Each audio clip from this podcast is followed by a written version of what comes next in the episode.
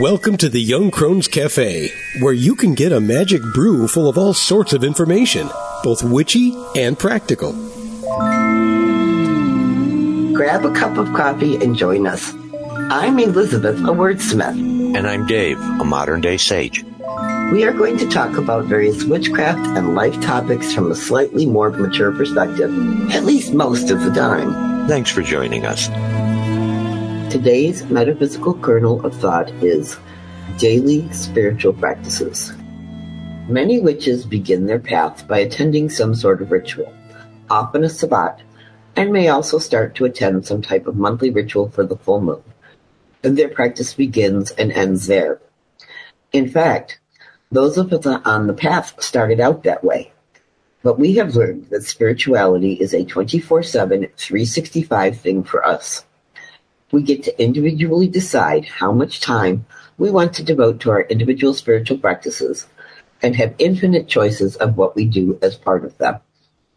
We need to experience things separately on a regular basis to continue to grow and change. We also need to add and or delete different activities to take notice of what's going on around us in the natural world, learn new skills, and practice them to become proficient so that we can add them to our regular practices together. This doesn't mean that we have to be working on the same activities. Frequently we don't. And this allows us to each bring different skills and ideas to the table. It makes it more fun when we get together to share what we have been up to on an individual basis, and we often learn more from someone else than from our own personal work at times. At its most basic, having a daily spiritual practice reminds us of several important points. One, we are witches and seekers. Two, there are two sides to the world itself, the magical and the mundane. Three, there are also two sides to us, the magical and the mundane. Four, a major part of our spiritual practice is working to balance these two sides as best we can in the most effective personal manner.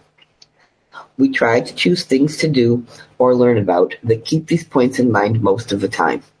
By incorporating small things throughout our days, we are able to more fully incorporate magic into the mundane world in which we live and work, as well as taking a few moments to take care of ourselves spiritually. We often refer to these brief periods of time as mini mindfulness moments.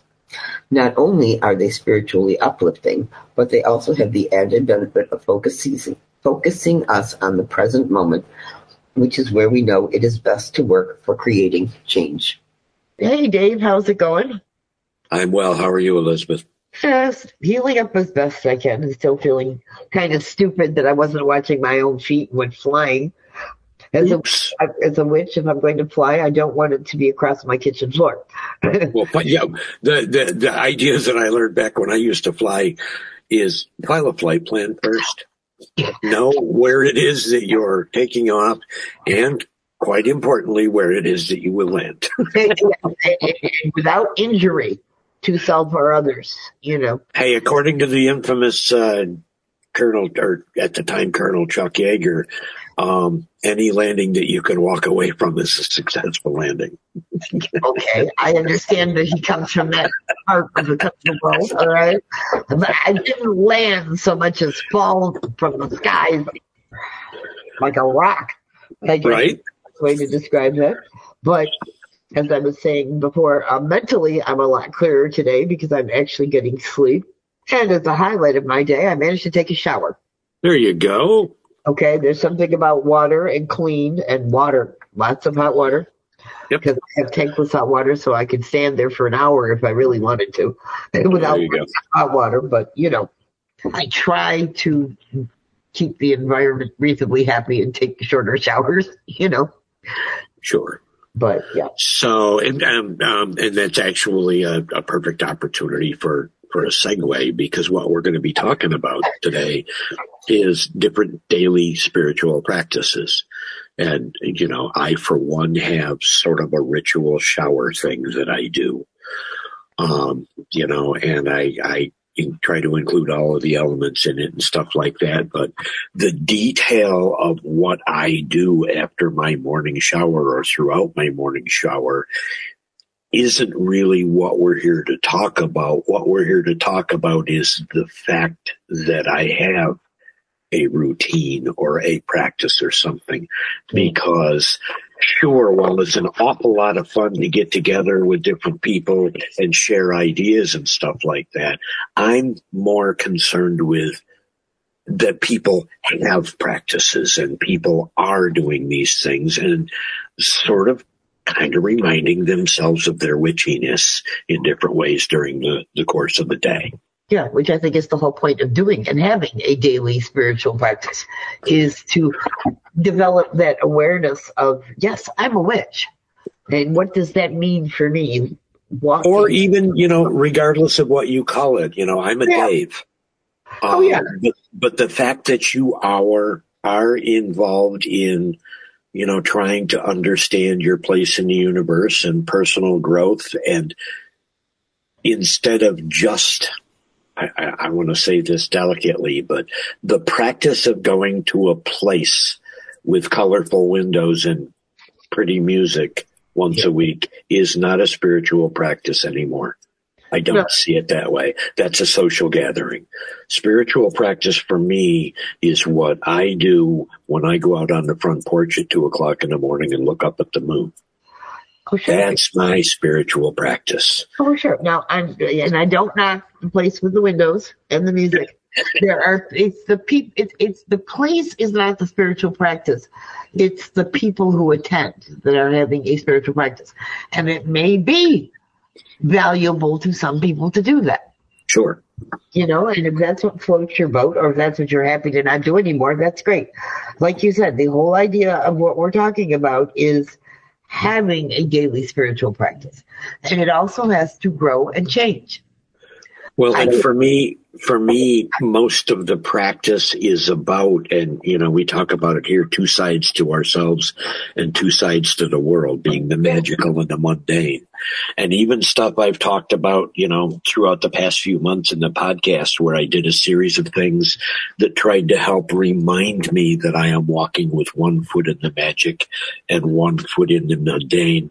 Um, I look back at those little gimmicks that I was doing and they were in fact spiritual practices. They were things that I were doing so that when I walked through my day and heard that little bell or felt that penny in my shoe, it reminds us to try our best to keep a balance in both the mundane and the magical and be, and between the mundane and the magical. Mm-hmm. And at that present moment, Yep. That's, I think that's a big part. If you're having an effective spiritual practice, in spiritual practice, one of the goals is you want to be in the present moment because that's what we got. That's where we are supposed to be. And a lot of times we're so focused on, I'm on my way to a meeting and I have to, what do I have to do next? What do I have to do next? Or we're looking back and going, oh shit, why did I do that? That we miss that we're right here, right now doing something. Well, and I think that's part of been part of the attraction with you know using um, most of the Abrahamic um, religions as a basis. The the the simple act of getting down on your knees and bowing your head causes you not to be aware of the bus schedule and all those other things. So I think there's something very primal there that says stop and just pay attention to you and where you are and your breathing and and not be worrying about what just happened or what's going to happen. So I think there's something very magical about the pose of kneeling or raising your arms to the sky or you know my, my little roots down branches up you know not for nothing.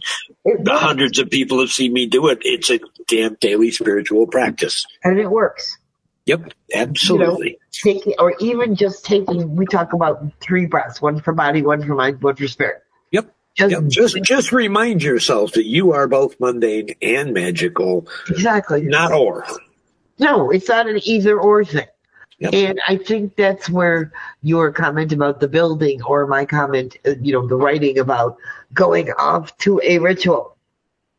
Uh-huh. Like for the full moon or a Sabbath, which is, which can be important because they are moments in time where other people are gathering elsewhere to celebrate magically.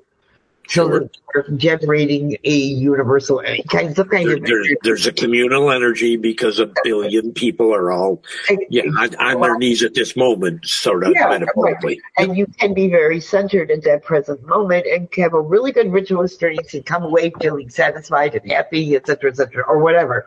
But it doesn't last from like I'm, Sabbath to Sabbath or from I'm, full moon to full moon. So these daily practices can give you a little bit of that feeling. Sure. Yeah, absolutely. Plus, it's a little bit more intimate when it's your practice because, um, from the way I describe it, it's a bit more of a direct connection from my innate or my inner spark to the, the, the vast universal spark. Oh, I think so.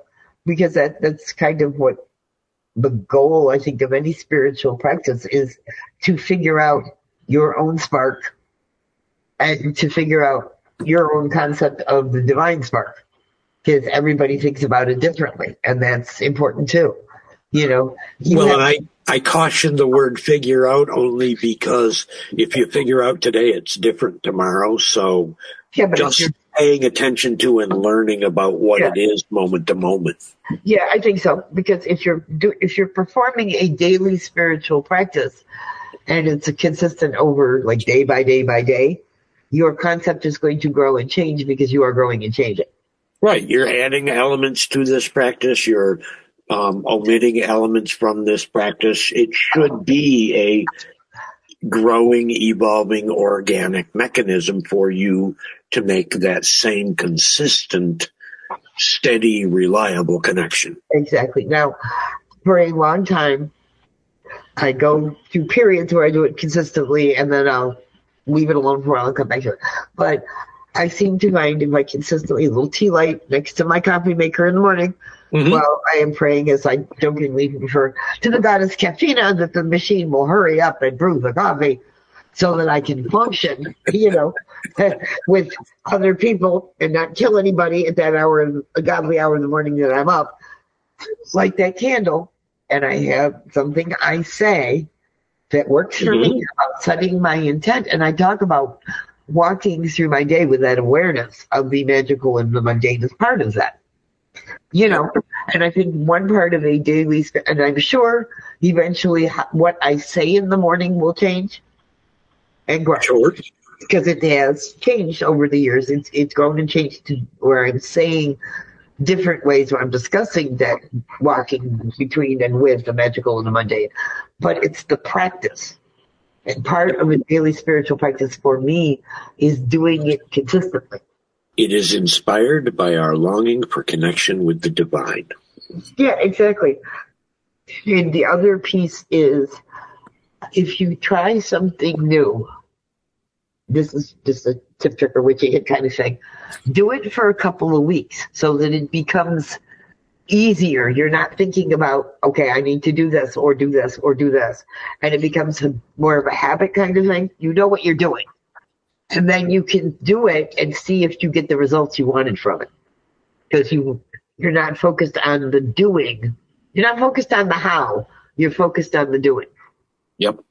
I think, uh, I, I think the, the last thing that I read was 21 days. If you can do anything 21 days in a row, it, it becomes habit. Yep. Yeah. So, and I think that's important for people because we will find something we want to try and we try it out and it's uncomfortable because it's new or we wonder, am I doing it right? Do I have the right whatever, the right mindset, et cetera, et cetera, et cetera. And once we learn how to do it, like you said, becomes a habit. You learned how to do something. You have that muscle memory, for instance. If you're doing your motion of your branches, you know, roots down, branches up, and you're putting your arms up, you get used to doing that motion and it becomes a habit. And you don't have to think about, okay, this is way I raise my arms kind of thing. Your arms just go up while you're doing it and you get more out of it. And then you can decide, does it work? Mm-hmm. You know, as opposed to try to and, and you feel uncomfortable, so I'm not going to do it anymore. Well, and something I, you know, I wanted to bring up too. I know the, the topic is daily spiritual practices, yeah. but I, I think it extends to regular practices in that, Okay, so if I don't take a shower every morning or something that I don't do every single morning, but like every time I get on my bike, which doesn't necessarily be a, daily thing or isn't necessarily linked to timing or whatever. But every time I go for a ride on my bike, there's a certain little ritual that I do, not only to make sure that the bike is ready and I'm ready, but also that the universe is ready for me to come out of the garage on a bike. yeah, it's going to make cars see you, kind of thing. Yeah. Right, right, absolutely. And yeah. so they're not just a daily thing. Sometimes they're just a a patterned thing. Or every time you do this particular thing, I do this. Mm-hmm. Like you said with your bike ride. Every time I get ready to ride on my bike, I do this. Yep. You know, it's a regular part of the process now. Sure it is. And and it's just titled that way because people have to start somewhere. Sure, sure. I understand. You know what I'm saying? We, I mean, we could say spiritual practices in general. Right. But regular, idea, regular practices. Regular practices, but you really want it's easier sometimes to start with that little daily thing, like light a candle by the coffee maker. Gotta start somewhere here, people. You keep mentioning that, and I keep laughing, so I'm just going to go ahead and, and, and cross the line on this one. Okay. Since, since my friends have talked me into getting a Keurig machine, uh-huh my routine is I come down, I push the button on the Keurig machine, I go take my morning pee, and when I come back, my coffee's ready. So I actually have found something productive to do to fill in that moment while I wait for my coffee. But you're still waiting for the coffee. Hey, I'm efficient. it works for you. You know, like I said, by the time I am awake enough to actually function to turn on the button, yeah, I am not a morning person. I understand.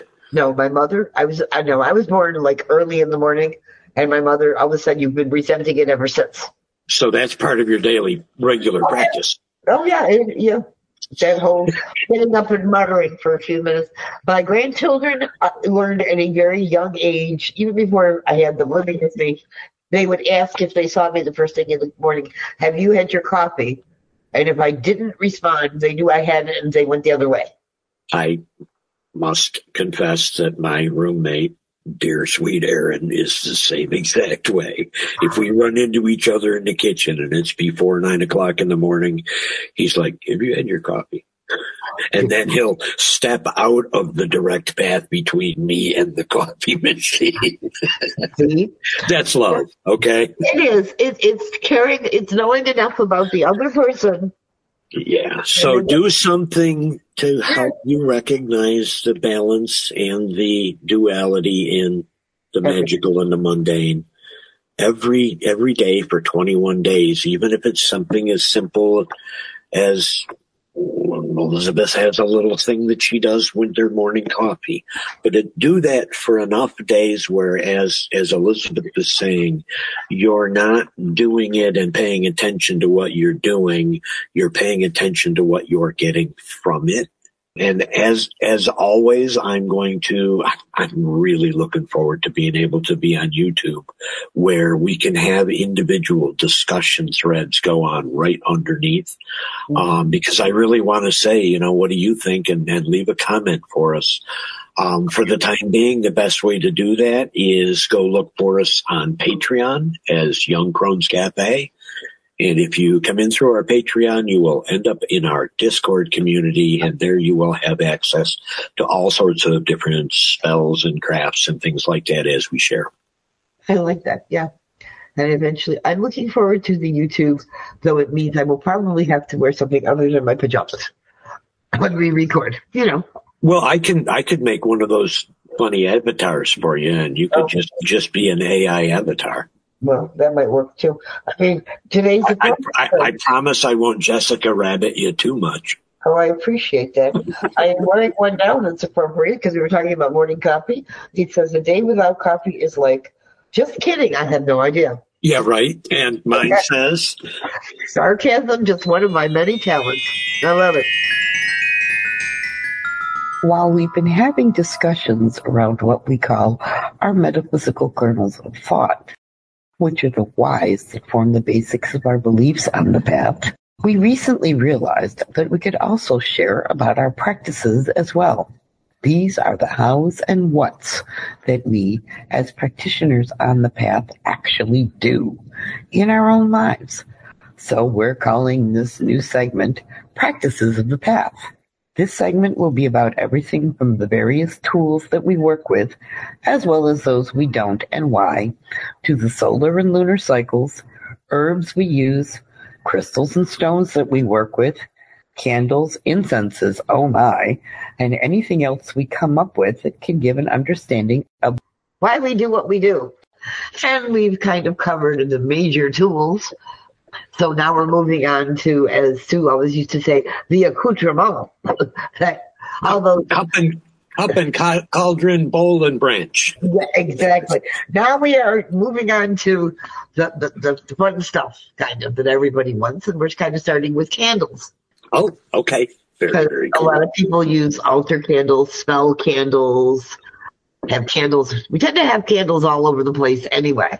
But I actually, I actually spent a few years of my life with a person who poured and made custom candles and infused them with essential oils and scents and dyes and stuff like that. So I've at least seen some of the experience of that kind of candle making. Oh, sure. It's quite a thing.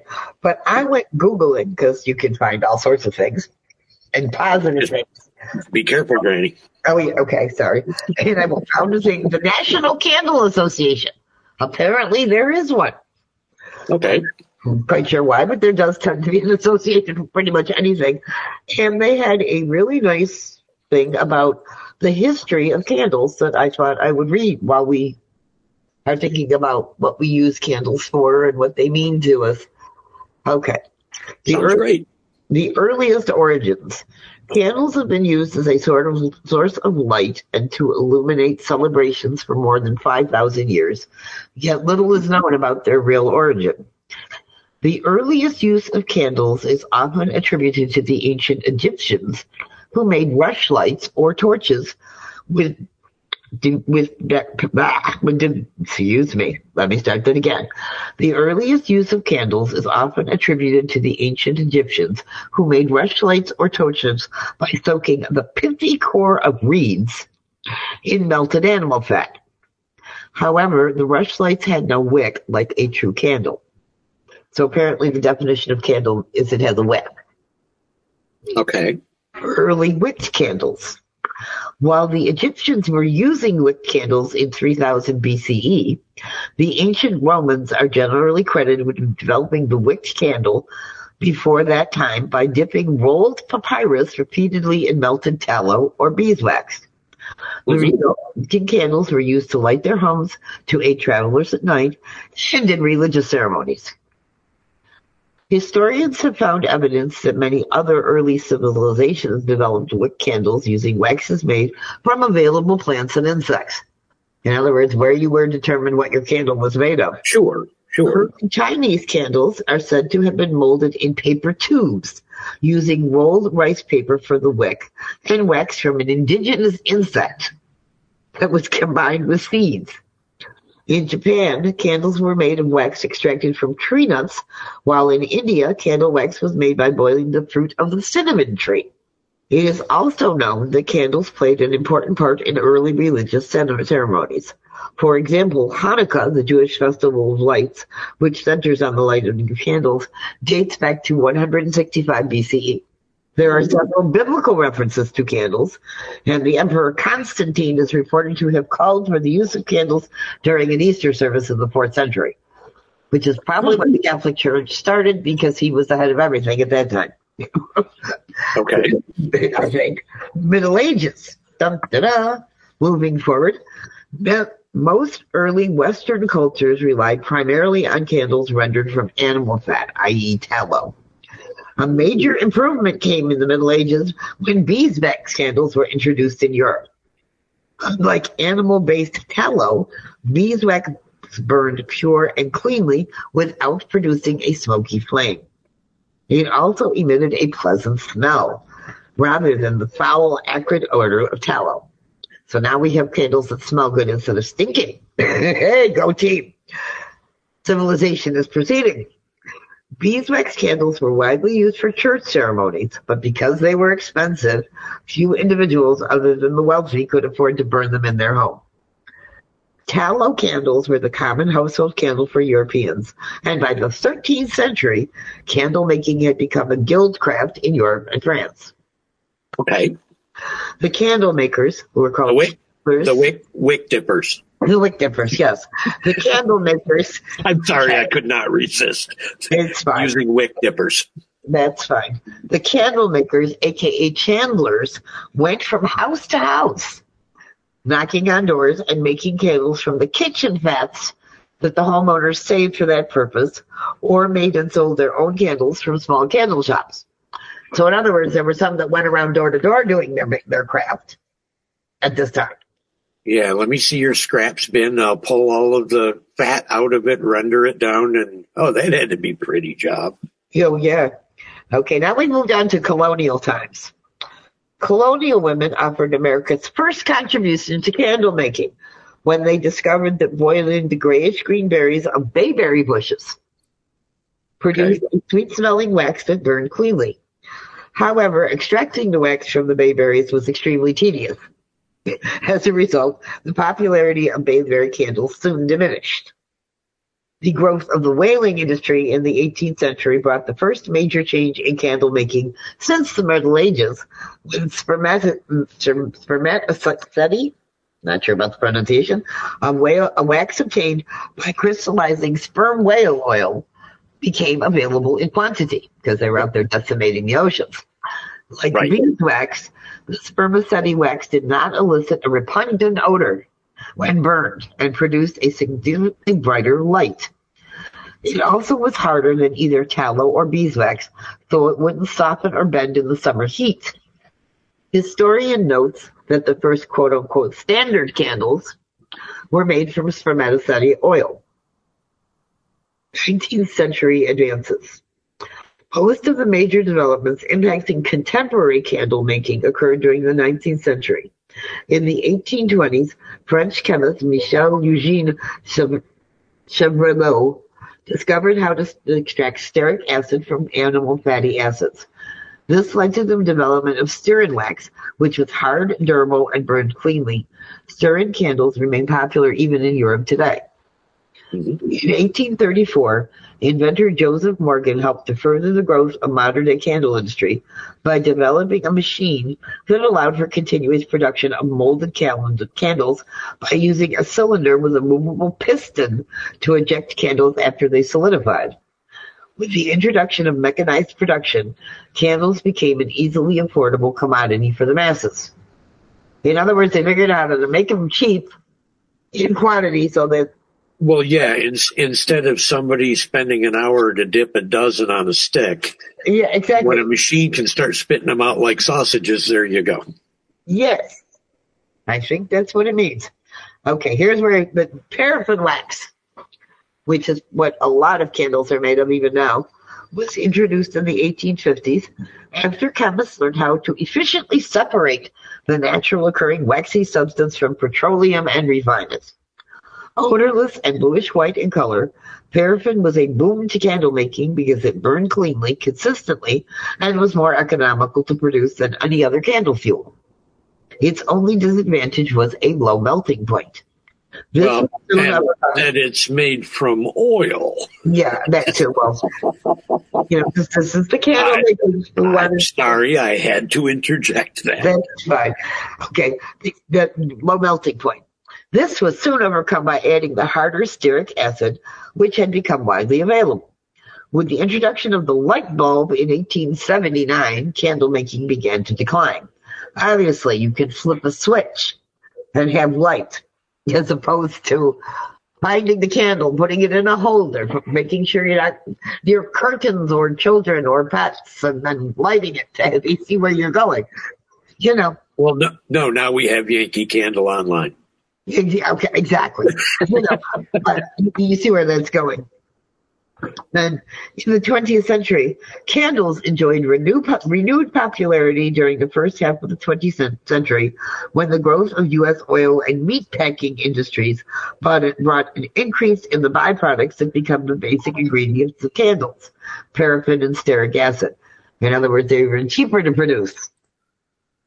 The popularity of candles remained steady until the mid-1980s, when interest in candles as decorative items, mood setters, and gifts began to increase notably. Candles were suddenly available in a broad array of sizes, shapes, and colors, and consumer interest in scented candles began to escalate which is why we have Yankee Candle online, as you said. you know, let's think about it. The 1900s witnessed an unprecedented surge in the popularity of candles. And for the first time in more than a century, new types of candle waxes were being developed in the U.S. Agricultural chemists began to develop soybean wax in softer and slower burning wax than paraffin. On the other side of the globe, efforts were underway to develop palm wax for use in candles. So that's when the use of soybean candles started. And that has become very popular for uh, people like us who recognize that paraffin comes from oil. Sure, sure. Yep. You know, and it says candles have come a long way since their initial use. While they are no longer used as a major source of light, they continue to grow in popularity and use. Today, candles serve to symbolize a celebration, ignite romance soothe the senses, honor a ceremony, and accent home decors, casting a warm and lovely glow for all to enjoy. Da-da-da. So, and you said that was from the the website from the National Candle Association. Okay, okay, no problem. Um, I'm just making a little note for you and I here that um, when the time comes that we're doing this on YouTube, I'll yep. be able to put a link in the comments. That way we can directly credit and they you know, when we do, do use a, a, source like that, sure. Yeah, exactly. I mean, I, I like the ability sometimes to share stuff like that because yeah. it's it's okay. Here it is, kind of so what out for you. Go ahead. I just find it interesting that there's a consistent use for religious ceremonies from the beginning of the use of them. Sure. Right through today, right through to today in some form. Well, here's the question I'm going to throw at you. Yes. Tell me about the last three candles that you lit. Okay, I lit well the last three I lit the last three mornings. I do I set my intent every morning by my coffee maker while I am watching and praying that Goddess Kafina will let the candles flow a little faster. And I have a tea light there. Then okay. I, and I have a little thing I say, and I set my intent for the day. So and you so, have daily candle. Yeah, I do at the moment. That's one of the things uh, that I am working on is coming back to those little daily practices that I used to do here and there all day long, just to, you know, keep me, fo- keep me focused for want of a better word, and remind me that yes, I'm a witch and magic is in my life, and I'm not completely crazy.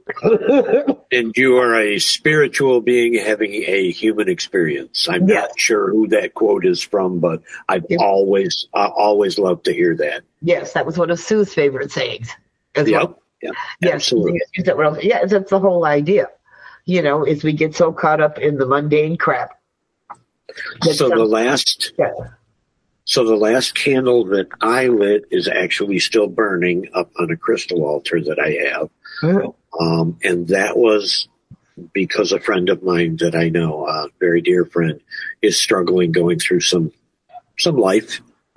Um, and basically asked if I would pray for her. And that is one of my forms of doing that is I will light a candle when I know that someone is sick or injured or ill or struggling um, my mechanism for that is that I visualize or see the energy from that flame going into the universe.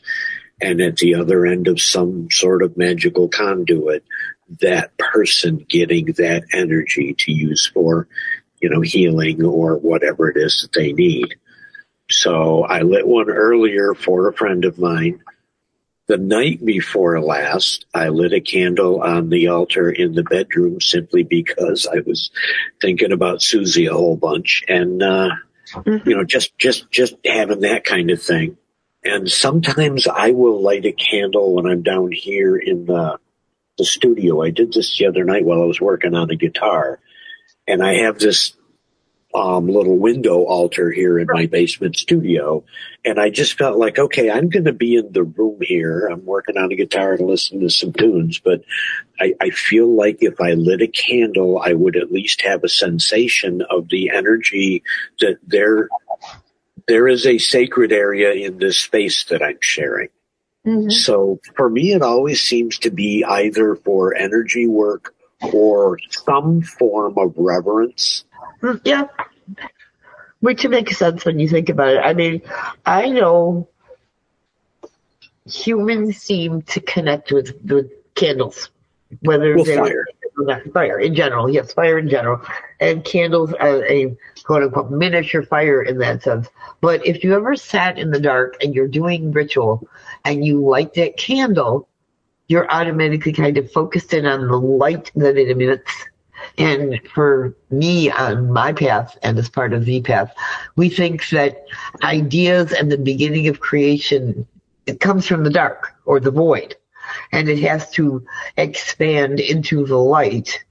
And it's a way of, okay, things are starting. Things are being drawn to. You, you could almost see it as a little mini portal to the nothing or to the yeah, void. In that respect, or just the fact that that one little space, you start to focus on it. That you know the, the where the light is, you can see what the light is emitted, and then it just keeps going. Well, and you know, at the molecular atomic level, in that space and in those conditions, what you are gazing at is actual real life chemistry happening, you know, with oxidation and reduction and all of the things that are going on in a flame.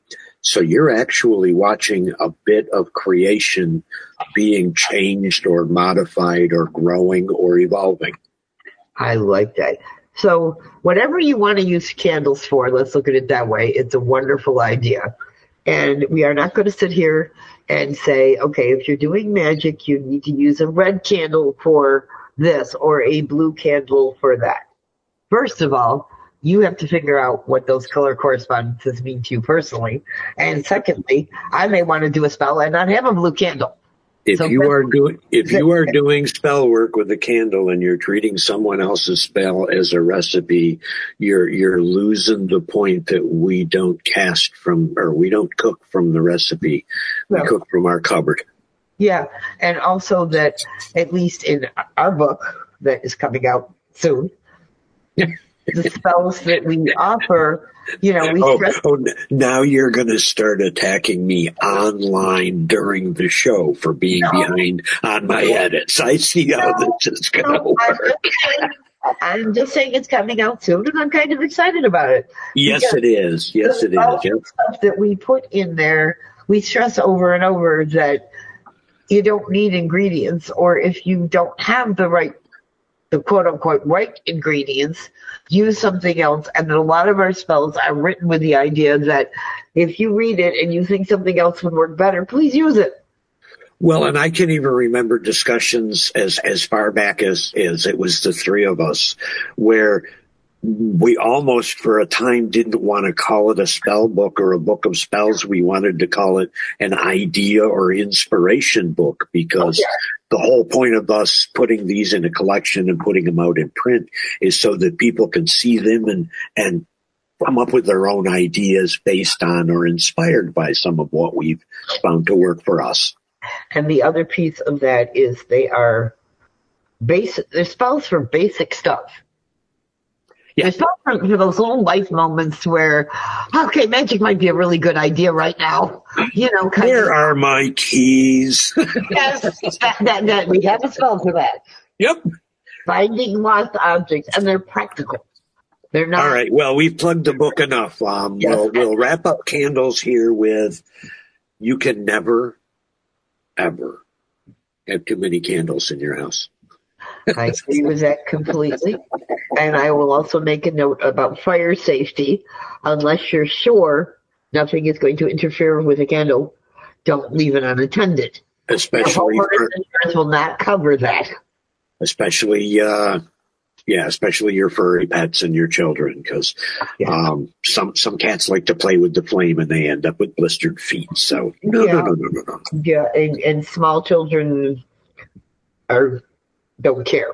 Unpredict- unpredictable. That's a good way to describe that. Yes. All right.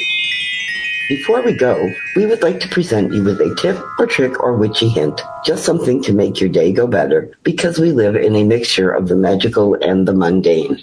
For today's tip, trick, or witchy hint, I wanted to talk a little bit about one of the underlying parts of the spell work that we do on a daily or weekly or moonly basis. You know, we talk about putting spells together and we want to have the right components, the right ingredients. We want to have, you know, the right crystal for what resonates and associates with us and the right candle or the right incense or the right colors or the right herbs or whatever it is that you use in your casting what you are doing is we are combining a bunch of elements that we're trying to put together in a package to align our energies to create an effect. It's energy work.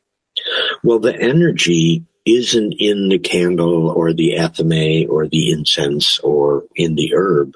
The energy is in us. And I've caught myself the other day, um, I'm going to use Samantha and Endora as a context example. So the ones that are my age or older will get this. Um, for the younger folks, look up the old Bewitched TV series. But there was always a conflict going on between Samantha and Endora. Endora, the mother, essentially believed that you're a witch, so why would you ever get your hands dirty or do any work?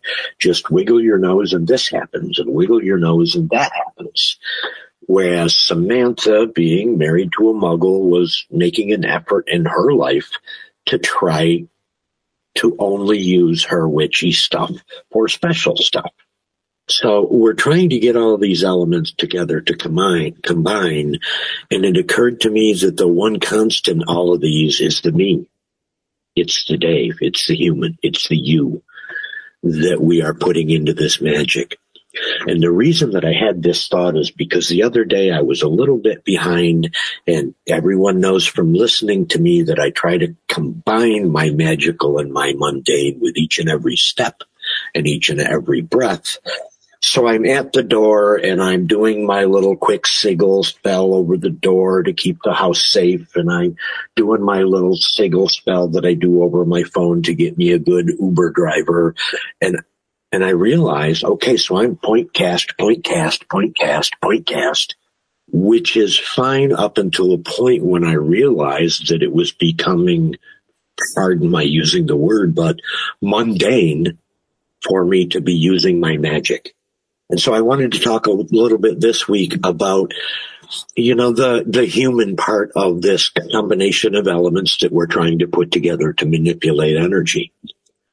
And I realize that there have been times in the past when I have tried to work a spell or tried to manipulate some magic or work some energy, and I haven't taken it seriously. It's been sort of a flippant or a casual, yeah, go do that. Um, you know, the Hollywood flick of the wrist. And in those cases, I am not honoring my own creed, which says to try to see mirth and reverence in all things. And I realize that at that moment when I'm casting in that or praying or whatever word you'd like to use, but when I'm doing that in that frame of mind and not observing some reverence for the fact that I am in fact moving energy or praying or whatever, I'm not doing good magic.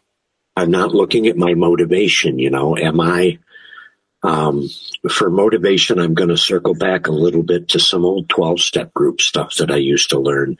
And there used to be an acronym HALT, and it stood for hungry, angry, lonely, or tired.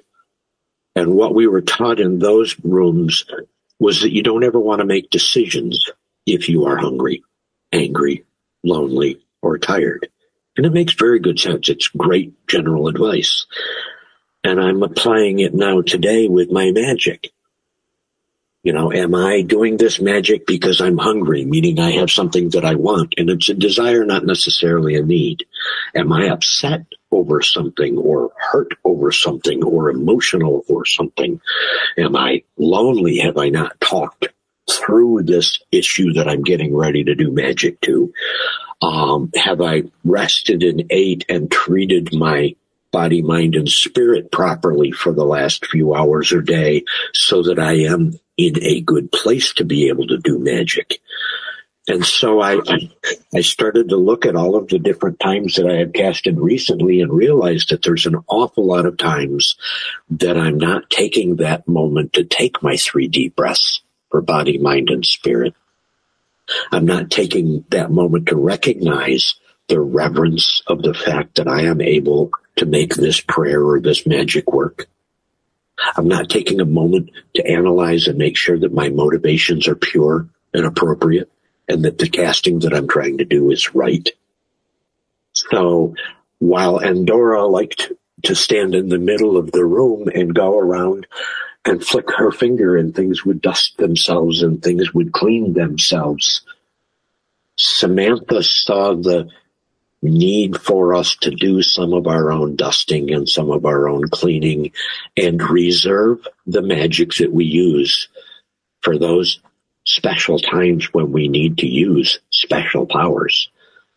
Um, so don't let your magic be used in too mundane of a way, I guess is the, uh, the point of this week. And I'm going to write a little bit more about this in an upcoming um, monograph because I think it deserves a few pages to talk about how we formulate in our mind the realization that we need to cast a spell or how we prepare ourselves while we're preparing the rest of our combined elements and ingredients and and paying more attention to the inner condition that we are in before we pick up the wand and the athame and start influencing the universe. So consider the you or the human in the magic that you're working each and every day and understand that there is magic and mundane in everything that we do. Be safe, be kind, and be loved. And as I like to say, by, may you find mirth and reverence in all things, which is just another example of that balance. Well, it looks like the coffee cups are empty for this week. We hope you join us again next Tuesday.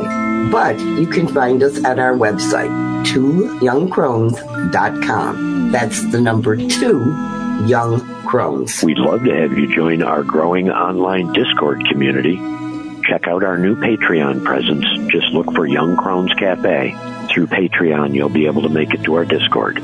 We are also Young Crones Cafe on Twitter and Facebook. Until then, remember, we are witches who work with energies to effect change. We are believers in both immanent and transcendent divine. We are celebrants of the passage of the solar and lunar cycles. We are hedge walkers who pass back and forth between the worlds of the magical and the mundane. We are seekers of knowledge. And we are walkers of a spiritual tradition we call the path. So mote it be. So mote it be.